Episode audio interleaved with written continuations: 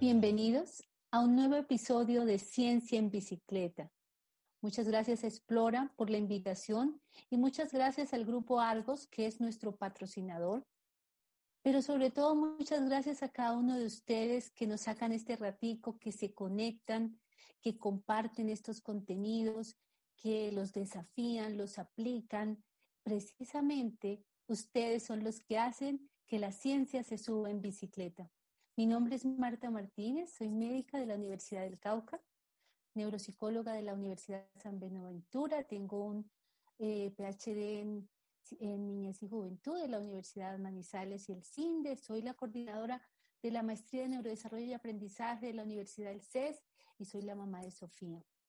Y hoy vamos a hablar sobre cómo afecta el estrés al desarrollo del cerebro. ¿Cómo les parece el tema? Vamos a comenzar primero hablando un poco del desarrollo del cerebro. Al final del, al final del, encuentro vamos a tener un espacio para preguntas, o sea que los invito a ir anotando, a ir escribiendo sus preguntas porque nos las pueden ir dejando y al final vamos a hacer un espacio para resolverlas.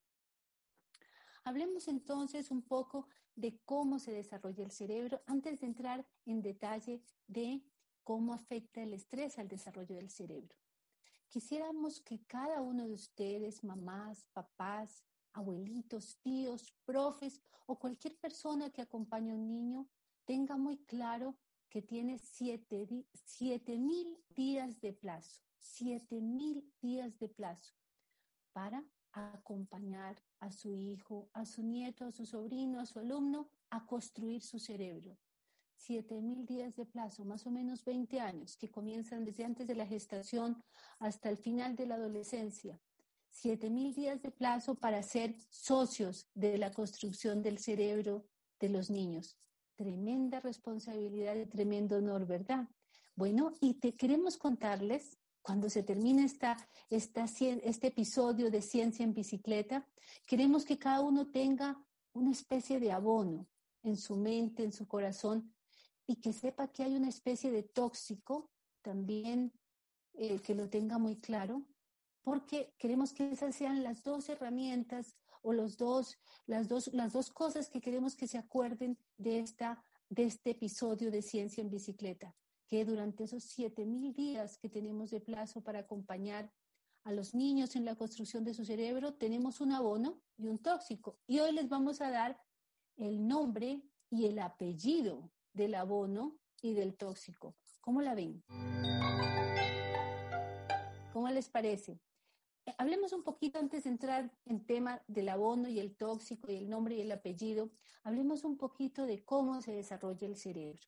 Cuando un niño nace, todos sus órganos están ya completamente funcionando. Digamos que son más pequeños, pero funcionan y hacen lo mismo que hacen los órganos adultos, un corazón de un bebecito recién nacido, un pulmón, un riñón, hacen lo mismo que hace eh, eh, el, pulmón y el corazón y el riñón del, del adulto, con excepción de un órgano, que es el cerebro. Ese cerebro es el que se demora 7000 días, desde antes de la concepción, desde antes de, desde antes de nacer hasta el final de la adolescencia, en terminar de construirse, en empezar a funcionar, en hacer todas las cosas que hace un cerebro adulto. ¿Y qué pasa en esos siete mil días? ¿Qué es lo que pasa en esos siete mil días mientras se construye ese cerebro? ¿Cómo les parece que durante esos siete mil días se forman las neuronas? Las neuronas son unas células especiales porque son unas células que tienen como una especie de patas y bracitos que se llaman dendritas y axones, con las cuales conectan todo, todo, todo el organismo. Se conectan entre ellas y con la piel, con los órganos, con todo, porque las neuronas forman esos circuitos que lo controlan todo. Y bueno, precisamente eh, forman esos circuitos las neuronas son la materia gris, los circuitos son la materia blanca y forman esos circuitos que nos permiten tener esas capacidades. ¿Para qué nos sirve el cerebro? Para movernos, para pensar, para memorizar, para enamorarnos, para desenamorarnos, para hacer las cosas más bonitas, pero también para las cosas no tan bonitas, para todo. El cerebro nos sirve para todo y se construye durante esos siete mil días. ¿Cómo sucede esa construcción del cerebro? Durante el embarazo, los, durante los primeros cinco meses de gestación se forman esas neuronas. Por eso es muy importante que las mamás embarazadas eh, no consuman ninguna cantidad de alcohol, que no consuman ninguna sustancia psicoactiva, no fumen, no consuman ningún medicamento que no haya sido formulado por su médico, porque especialmente las neuronas son muy sensibles a estos tóxicos. Luego, ¿cómo les parece que se forman 100 mil millones de neuronas durante esos primeros cinco meses de gestación? Luego esas neuronas empiezan a conectarse en circuitos, a formar esos circuitos. ¿Saben cuántos circuitos forman? Mil billones, mil billones de circuitos, mil billones de conexiones. Esas conexiones entre las neuronas ocurren principalmente al, final de la gestación y durante los primeros dos o tres años. Esos primeros dos o tres años es cuando ese cerebro está conectándose, haciéndose, eh, haciendo ese número maravilloso de mil billones de, de conexiones.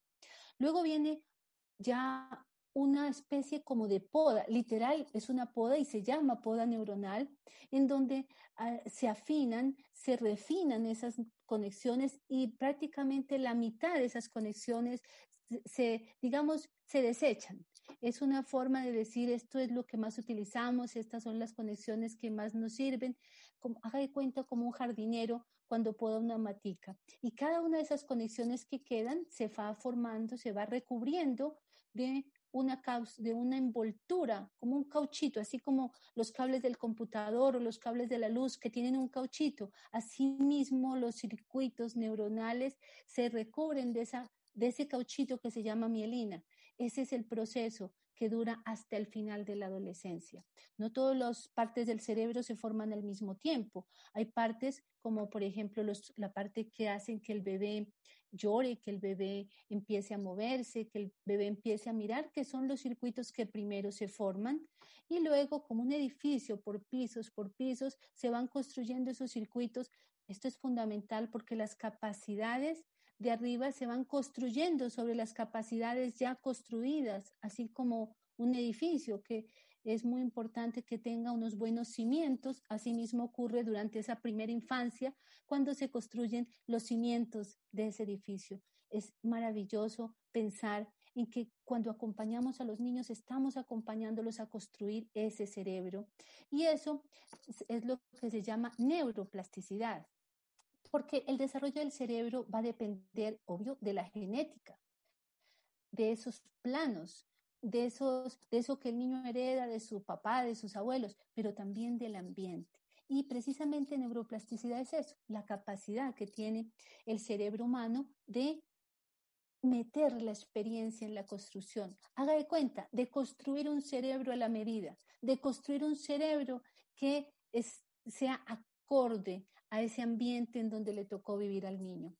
Por eso es que los cuidadores, o sea, las mamás, los papás, las profes, los abuelitos, todas las personas que acompañan al niño hacen parte de, esa danza entre el ambiente y la genética, de esa plasticidad neuronal. Y por eso es que la forma como miramos a los niños, cómo los tratamos, cómo los apoyamos, va a tener una, va a marcar la diferencia. Cada uno de ustedes puede hacer la diferencia en la construcción de su cerebro. Por eso hay una palabra que nos encanta decirla, y es que cada uno de ustedes es un socio en la construcción del cerebro de sus hijos, de sus niños, de sus nietos, de sus, de sus sobrinos, de sus alumnos, un socio. Qué tan bueno es tener un buen socio. Y a veces no es, hay, hay socios que no son buenos, pero ustedes yo sé que son unos excelentes socios en la construcción del cerebro de sus hijos o de sus niños. Bueno, sigamos con esta historia. ¿Cómo van? ¿Cómo les parece esta historia?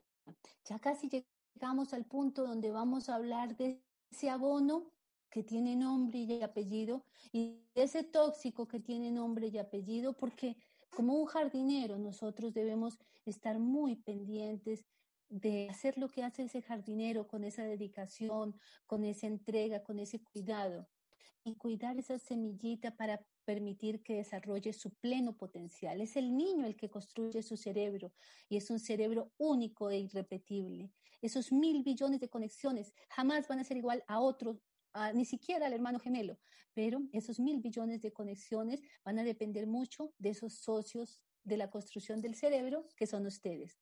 Bueno, llegó el momento, ¿cómo les parece? Llegó el momento de hablar del abono, del abono con nombre y apellido. El abono para la construcción del cerebro, de acuerdo a muchísimas investigaciones en neurociencias, estos últimos 30, 40 años se ha investigado mucho del desarrollo del cerebro y hoy sabemos que no existe nada más potente que este abono que les vamos a decir. El abono son ustedes, la relación que ustedes establecen con sus niños, el vínculo que ustedes tienen con sus niños, esa relación que ustedes construyen día a día es la base del desarrollo cerebral saludable. Pero les prometí que el, que el, abono tenía un nombre y un apellido. El apellido es el vínculo seguro, el vínculo que genera seguridad emocional, una relación es una relación que se convierte realmente en un abono cuando genera seguridad emocional en el niño. ¿Qué seguridad emocional? Es esa sensación de que aunque hayan problemas, aunque hayan dificultades, de aunque, que aunque las cosas no estén del todo bien, yo tengo un puerto seguro, yo tengo alguien en quien confiar, yo tengo alguien que me protege. Haga de cuenta como un escudo, como un parachoques. ¿Se acuerdan de los carros chocones? Como esos, como esos, esas cosas que protegen de no darse golpes, como un escudo. Así es el, el vínculo que genera seguridad emocional. Es, es como la sensación de el mundo es un lugar que vale la pena vivir, que pueden tener dificultades y pueden haber problemas, pero yo tengo alguien en quien confiar. Esa sensación es espectacular porque es la que le permite al niño explorar, aprender, arriesgarse, atreverse. Esto es importantísimo porque muchas veces se, se, malinterpreta la palabra vínculo y se piensa que vínculo es sinónimo de dependencia.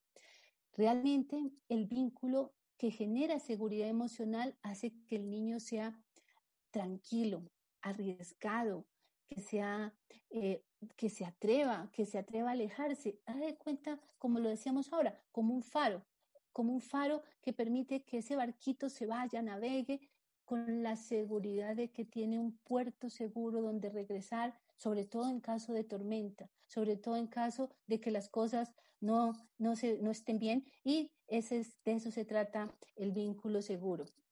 ¿Cómo les parece? ¿Cómo les parece lo, del vínculo seguro? Quisiera que cada uno de ustedes en este momento se sienta orgulloso, porque precisamente mamás, papás, profes, eso que ustedes hacen con sus niños, con sus hijos, con sus alumnos, esa relación que genera seguridad emocional es el elemento principal en la construcción de su cerebro. Bueno, y también, también saber que es algo que se construye con el tiempo y que no hay mamás, papás, profes, abuelitas, tíos perfectos, que no se necesita, eh, digamos, un papá perfecto, una mamá perfecto y que cada niño tiene una forma especial, digamos como que como que ese, ese apoyo debe ser a la medida de cada niño. Hay muchas formas de construir ese vínculo, no hay una receta mágica, pero sí, digamos, hay unas, unas recomendaciones, ¿no? Unas recomendaciones. Y la primera recomendación es que la base para construir ese vínculo es conocer a su hijo, conocer a su alumno, darse el tiempo de mirarlo, de sintonizarse con él, de observarlo, de ensayar, porque esto es como el método científico por ensayo y error las relaciones no se construyen de la nada, de un día para otro. La confianza no se construye de un día para otro. Se requiere explorar, se requiere observar, se requiere sintonizarse. Finalmente, cada mamá, cada papá se vuelve experto. Si ha, ha hecho la tarea de conectarse con su hijo, con su alumno, se vuelve experto en ese alumno, en ese hijo, y es capaz de conectar la mente. Eso es lo que se llama mentalizar. Es conectar la mente para ser capaces de realmente saber qué piensa, qué siente, qué necesita. Es muy importante esto porque esto no es una cosa de la noche a la mañana, requiere tiempo, requiere paciencia.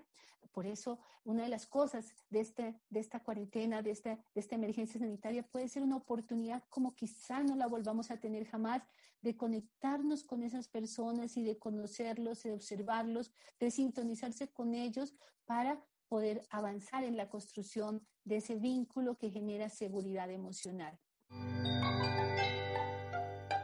Bueno, hablemos ahora del segundo elemento, del segundo elemento que es ese tóxico.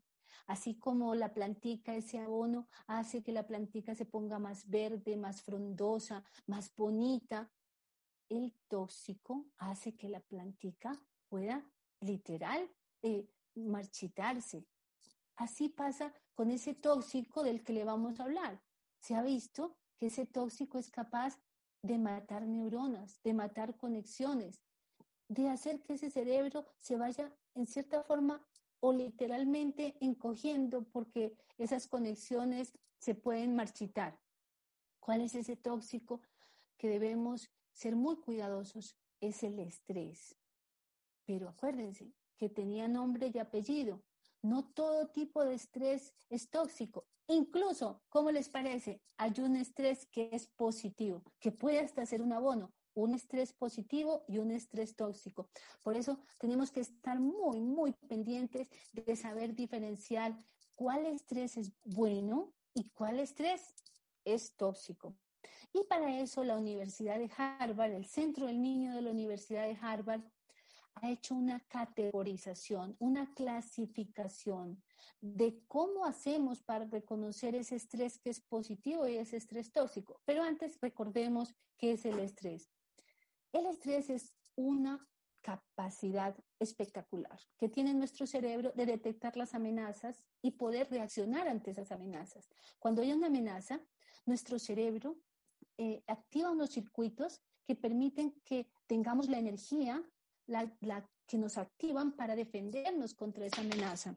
Y precisamente, y precisamente esa, esa es una, una, una reacción que nos salva la vida, por ejemplo, o que nos permite hacerle frente a esas amenazas. ¿Qué pasa cuando ese estrés es corto? Pues cumple su misión, cumple su misión de darnos la energía para afrontar las amenazas. Pero ¿qué pasa cuando ese estrés es demasiado intenso, demasiado prolongado, demasiado crónico? Entonces, esas sustancias que se liberan con el estrés, que son la adrenalina y el cortisol, ya no, ya no, ya no cumplen su función, que es la de generar energía, sino que empiezan a pasar una factura. Y precisamente es ese cortisol, esa hormona que se libera en el estrés crónico, el que es capaz de matar neuronas, de marchitar conexiones, de dañar el cerebro. Entonces, de allí lo que íbamos a contar ahorita, cuál es el estrés positivo, cuál es el estrés eh, tóxico, para entender muy bien cómo manejamos esta situación con nuestros hijos. Hablemos entonces de ¿Cuál es el estrés positivo? El estrés positivo, como su nombre lo dice, hay que abrirle la puerta, hay que dejarlo entrar. Hay que darle la bienvenida porque, como su nombre lo dice, es positivo. Es un estrés corto, muy pasajero, que hace que el niño desarrolle defensas. Haga de cuenta como las vacunas. Las vacunas permiten que tengamos defensas contra las bacterias, los virus. Igual, el estrés positivo, el estrés que es corto, pasajerito, ese estrés lo que hace es que el niño eh, aprenda a manejar el estrés, desarrolle estrategias de afrontamiento. ¿Cuáles son ejemplos de estrés positivo? Que se le quiebre un juguete, que quiera seguir viendo tele y la mamá no lo deje, que los amiguitos no quieran eh, incluirlo en un juego, su primer día de clase, una visita al médico, en fin, son estos momentos pasajeros que generan estrés y que por ningún motivo la, la, misión nuestra es evitarlos, la misión de los cuidadores es acompañarlos para que ellos con esa, asumiendo esos, ese estrés cotidiano positivo, vayan aprendiendo a afrontar ese estrés. Ahorita vamos a hablar algunas estrategias para el afrontamiento de ese estrés. Hay otro estrés, en cambio, que es tóxico, es crónico y jamás debe hacer parte de la vida de un niño porque ese es el estrés que se ha demostrado que mata neuronas, que achiquita el cerebro. Y ese es el estrés que se produce por tres causas, tres causas. La primera, el abuso sexual. La segunda, el maltrato, la violencia crónica y la negligencia. Negligencia es el abandono, el descuido crónico, el hecho de que al niño no se le atiendan de manera continua sus necesidades físicas, psicológicas, médicas, eh, educativas. La negligencia es la falta de cuidado. Es muy importante porque a veces eh, la negligencia no deja huellas, digamos, no deja marcas, pero un niño que no es visto, un niño que es ignorado, un niño que no es atendido, también está sufriendo estrés tóxico y literalmente también están, eh, eventualmente pueden morirse conexiones y morirse neuronas. Entonces, estrés positivo, bienvenido. Estrés tóxico jamás debe existir en la vida de los niños y la misión nuestra es no permitirlo. Y si en algún momento sabemos que existe denunciarlo, retirar al niño inmediatamente, implementar todo un programa de acompañamiento lo más rápido que se pueda, ¿no? Y digamos en la mitad hay un estrés que se llama el estrés tolerable. Ese estrés tolerable, digamos que es un estrés un poco más largo que el estrés positivo, un poco más prolongado en el tiempo y que puede volverse o positivo o tóxico. Entonces tenemos un estrés tolerable, por ejemplo, eh, una separación de unos padres, por ejemplo, un desplazamiento, porque no es tan pasajero, pero tampoco pues estamos hablando de un estrés tóxico. ¿Qué pasa con este estrés tolerable? Que o puede volverse positivo o puede volverse tóxico. ¿Cómo les parece? ¿De qué depende de que un estrés tolerable como este se vuelva positivo o se vuelva tóxico? ¿De qué creen ustedes? ¿Qué, qué, opinan ustedes? ¿De qué dependerá que este estrés que es tolerable se pueda ir para un lado o para el otro? ¿Sí? Del vínculo afectivo, del acompañamiento del niño, de los cuidadores que tenga al lado, o sea, de ustedes de ustedes, de ese escudo. Puede ser que afuera esté pasando muchas cosas, pero dentro de su casa y dentro de su espacio vincular, el hecho de que el niño tenga ese escudo protector es una de las razones por las que ese estrés tolerable puede volverse positivo. Positivo y, y, digamos, nacer algo que se llama la resiliencia. La resiliencia es eso, la capacidad que tenemos los seres humanos de aprender, de mejorar, de salir avantes, de salir triunfantes de esas situaciones de estrés positivo tolerable. Queremos como contarles algunas estrategias que desde la investigación se ha visto que son efectivas para ayudarle a los niños a lidiar con el estrés, a manejar ese estrés, a ser resilientes, porque como les parece, la resiliencia también se enseña. La resiliencia también también se puede dar ejemplo de resiliencia y también así como los niños aprenden a bailar, aprenden a jugar fútbol, a leer, a las matemáticas, también pueden aprender a ser resilientes. Entonces hablemos un poquito de, las, de, algunas claves, digamos, de algunas estrategias que la ciencia nos ha, nos ha, nos ha mostrado para el manejo del estrés en los niños no, deben ser tomadas como recetas mágicas, porque realmente la receta mágica son ustedes, pero sí como una serie de estrategias. Incluso nosotros cuando hablamos con las mamás del Club Pequeñín sobre este tema, les hablamos como de una mnemotecnia para aprenderse estas estrategias del estrés. ¿Quieren que se las diga?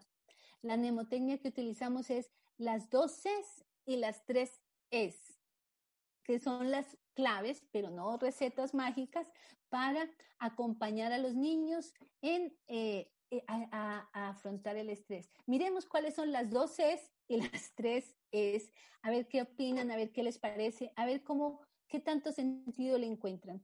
La primera C, el contacto afectivo. El contacto afectivo. No todo contacto es afectivo. El hecho de eh, cargar a un niño para, para vestirlo, para bañarlo. Es un contacto de cuidado, pero no es un contacto afectivo. El contacto afectivo es ese contacto especial, es un contacto, un contacto respetuoso, no intrusivo. Eh, es un contacto cálido, es un contacto que el niño, por ejemplo, en un masajito, cuando hacemos un masajito al bebé, o cuando lo arrullamos, o cuando lo cargamos, o cuando nos acurrucamos con los hijos a ver una película, por ejemplo. ese es el contacto afectivo, es ese contacto que hoy la ciencia nos dice que genera oxitocina y una serie de neurotransmisores que nos calman, que nos relajan. Digamos que esa es la primera C. La segunda C, calmar. La C de calmar. Enseñar a calmar. Hay que enseñar las tablas, hay que enseñar a leer, hay que enseñar las matemáticas y hay que enseñar a calmar. Hay que, hay que calmar a los niños y enseñarles a calmarse. A veces las mamás dicen, te calmas ya. Y el niño dice, ¿cómo? ¿Cómo? ¿Cómo se hace eso? ¿Cómo les parece que la ciencia nos ha mostrado que cuando calmamos a los niños, ellos aprenden poco a poco a calmarse? Por eso no hay que estar para nada seguir eso de que déjelo llorar, que se le desarrollan los pulmones o no lo cargue porque se resabia. Nada de eso es cierto. Hoy la ciencia nos dice que un niño que es atendido es un niño que se vuelve más seguro, es un niño que es más tranquilo. Y por eso mamás, papás, abuelitos, tíos, profes, estemos muy pendientes de cuando el niño necesita que lo ayudemos a calmarse, le enseñemos a calmarse. Bueno, ¿y cómo se calma un niño? Es, ahí está. Tiene que primero mentalizarlo. ¿Se acuerdan lo que dijimos ahorita? Primero tenemos que sintonizarnos con el niño, porque para lo que a un niño lo calma, a otro niño puede enojarlo. Miren que incluso, por ejemplo, cuando un niño está muy enojado, hay niños que el, el abrazo los reconforta y hay otros que el abrazo los enoja más. Entonces, por eso, cada cuidador es el que tiene ese puntico en donde dice, yo sé, déjelo, déjelo un ratico quietecito, yo me quedo aquí al lado. Eso de quedarse al lado es algo mágico. Puede ser que usted simplemente se ponga a la altura del niño, se siente a la altura del niño o del joven y simplemente espere allí. No diga nada, no, no, no, no hable, simplemente quédese ahí disponible. Que en el momento que eh, más temprano que tarde el niño buscará ese abrazo, buscará esa, esa es eh, conectarse con usted. Digamos, calmar depende de lo que el niño, de lo que usted conozca al niño. Hay estrategias como, por ejemplo, enseñarles a los bebés pequeños a utilizar su chupa, su cobijita, a, por ejemplo, a distraerse. Esa es una estrategia muy buena. Es lo que se llama la des, la, la, descentralización, la desfocalización de la atención. A veces como que nos centramos en lo malo y como que no salimos de ahí y a veces enseñar a distraerse inicialmente, por ejemplo, con una canción, con un juego, con algo de humor, puede funcionar. Vamos, vamos adelantando porque ya nos quedan poquitos minutos antes de las preguntas. Acuérdense que hemos dicho calmar el contacto afectivo y hablemos de otra que es, yo diría que, yo diría que la principal, la estabilidad. El niño necesita sentirse en un ambiente estable, no caótico, no desordenado, estable. De ahí la importancia de lo que tanto se ha hablado en estos días, rutinas, pero no rutinas rígidas, sino rutinas que existan y que sean hasta cierto punto flexibles de acuerdo al niño. Y esas rutinas son las rutinas ambientales de que haya una hora de comer, una hora de dormir, que el ambiente sea ordenado, que haya un lugar para cada cosa, pero más importante que la estabilidad ambiental es la estabilidad vincular. E, e, el niño necesita que haya personas estables en la vida del niño, dos, tres adultos, que sean consistentes, que el niño sepa que los puede buscar, pero que además sepa que siempre van a estar disponibles, que no le fallan la estabilidad en los vínculos. Esa es una de las cosas importantes para el manejo del estrés. Y bueno, nos faltan otras dos es para terminar estas estrategias basadas en la ciencia, en la investigación. Evitar hacer cosas que aumenten el estrés, como cuáles? Gritar, sermonear, amenazar.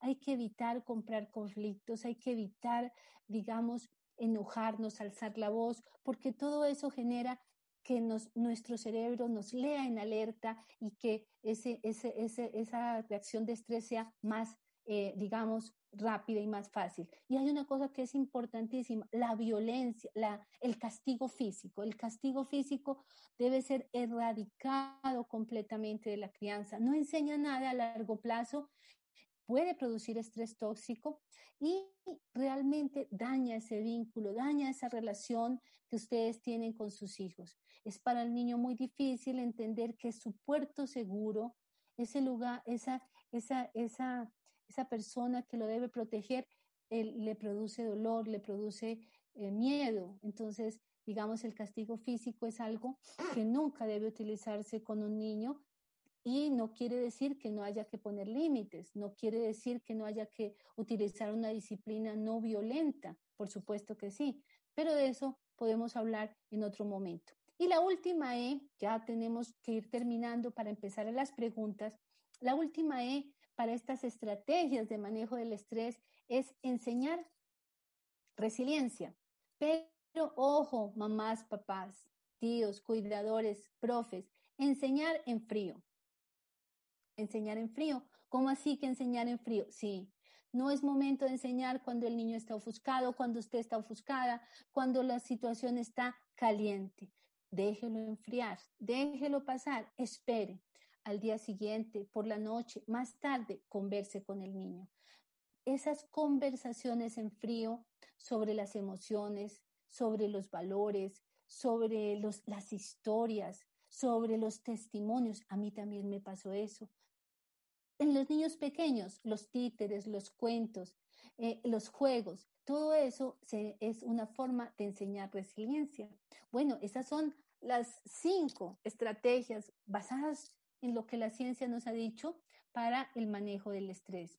Recuerden, mamás, papás, cuidadores, profes, abuelitos, tíos, siete mil días de plazo para ser socios de la construcción del cerebro de sus hijos, de sus alumnos, de sus sobrinos, de sus nietos. Siete mil días de plazo, que van desde el embarazo hasta el final de la adolescencia, unos 20 años.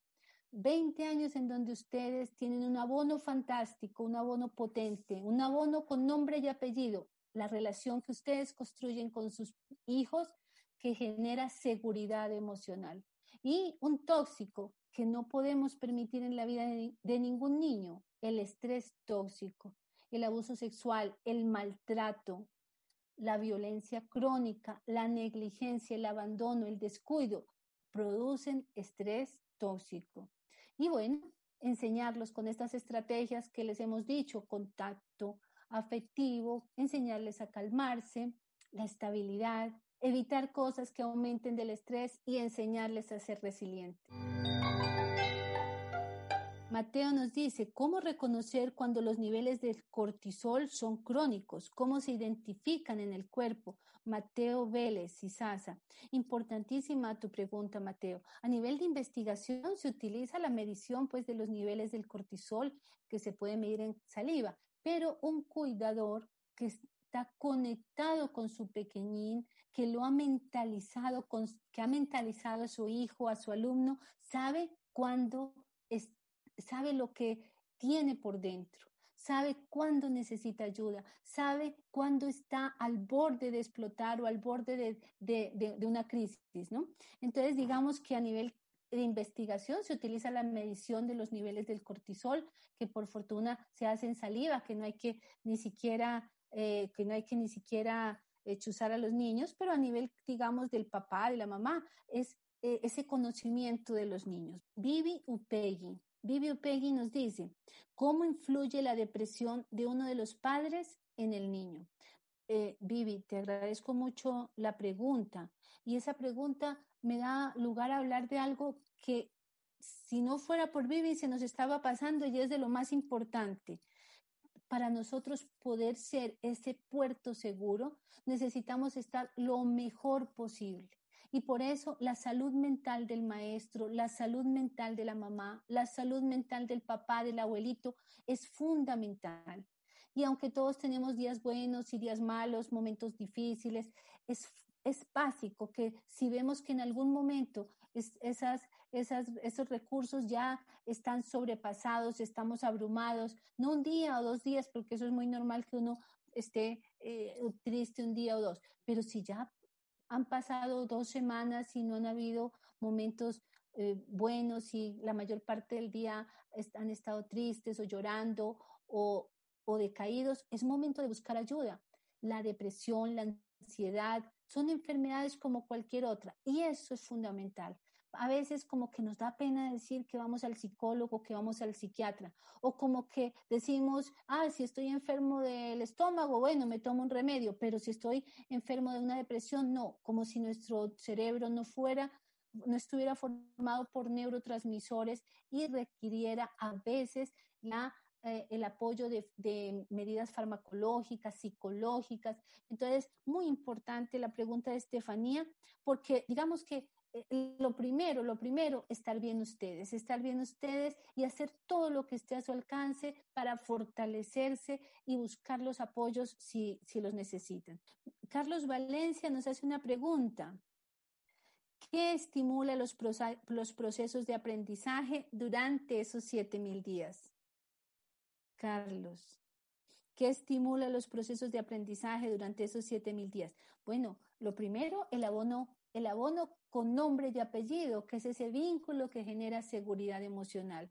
Y en segundo punto, todo este proceso que hemos llamado estimulación adecuada, que la estimulación adecuada no es más que hacer más consciente esa, esa misión de ser, de ser esos socios del, del, del desarrollo del cerebro, eh, entender el desarrollo, comprender el desarrollo, saber qué es lo que está por venir, por ejemplo, saber cómo se da el desarrollo normal de los niños, normotípico, para poder saber cómo lo acompañamos, cómo le hacemos barra, cómo nos ponemos a la altura de los niños. Y bueno, hay una cosa que nunca falla, nunca falla en los niños y es el juego. El juego es como algo mágico. Cuando un niño juega, estimula el lenguaje, estimula las matemáticas, estimula la autorregulación. El juego es un potente un potente, eh, eh, eh, algo que estimula muy potente el desarrollo del cerebro.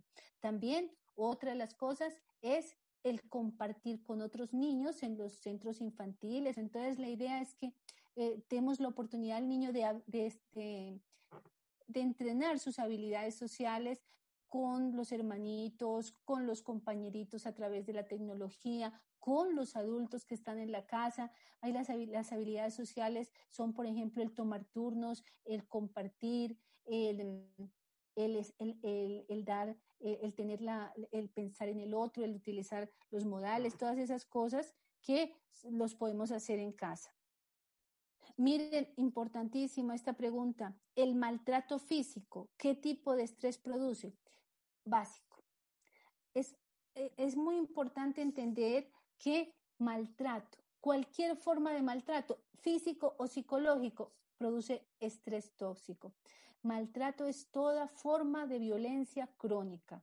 Eh, el castigo físico no se considera un maltrato, pero debemos evitarlo, debemos evitarlo legalmente. Digamos, hay países donde ya incluso lo han prohibido por fortuna, pero en, nuestro, en nuestros países debemos definitivamente, aunque no esté prohibido por ley, sacarlo de la casa, desterrarlo de la casa, pero hablamos de maltrato físico cuando hay violencia crónica, violencia que puede ser física o psicológica.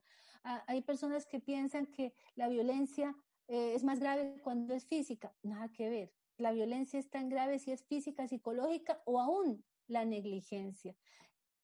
Es tan doloroso para el niño que lo maltraten físicamente, psicológicamente o que lo ignoren, que no lo vean, que no lo sientan, que que, sea el niño invisible, eso sí que es algo doloroso y algo, digamos, que causa demasiado estrés en los niños. Otras preguntas. Miren esta pregunta que también es muy importante.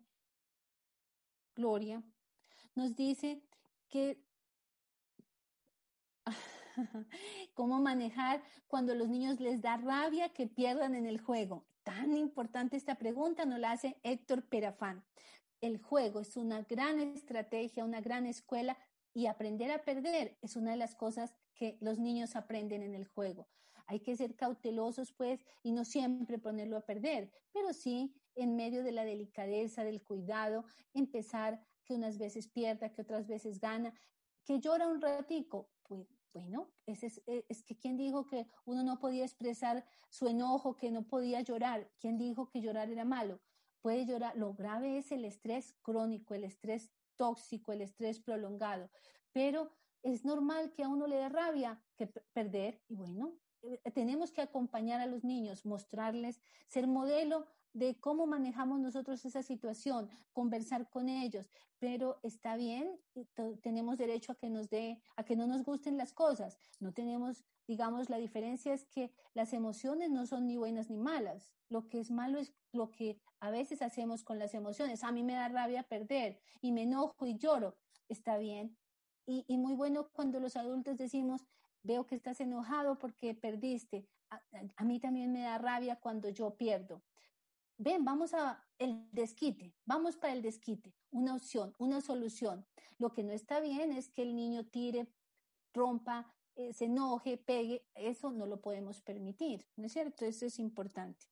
Miren, esta es una, una importante. Todos los niños que sufren estrés tóxico tienen daños permanentes en su cerebro esta pregunta me gusta mucho porque hablamos de que un niño que sufre estrés tóxico tiene una probabilidad de que su cerebro se dañe, que se altere. Por fortuna, hay algunos niños que son resilientes y hay algunos niños que salen avantes o salen eh, digamos, triunfantes de estas dificultades. Y se ve que precisamente esos niños que son atendidos a tiempo, que tienen alguien en quien confiar, son los niños que más probabilidad tienen de salir, eh, incluso eh, entre más rápido el tiempo, como todo tóxico, el tiempo y la dosis es un factor fundamental.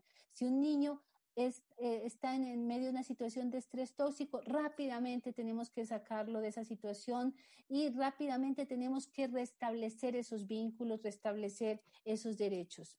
Eh, no tenemos más preguntas y quería nuevamente agradecerles, agradecer nuevamente a Parque Explora, a ustedes.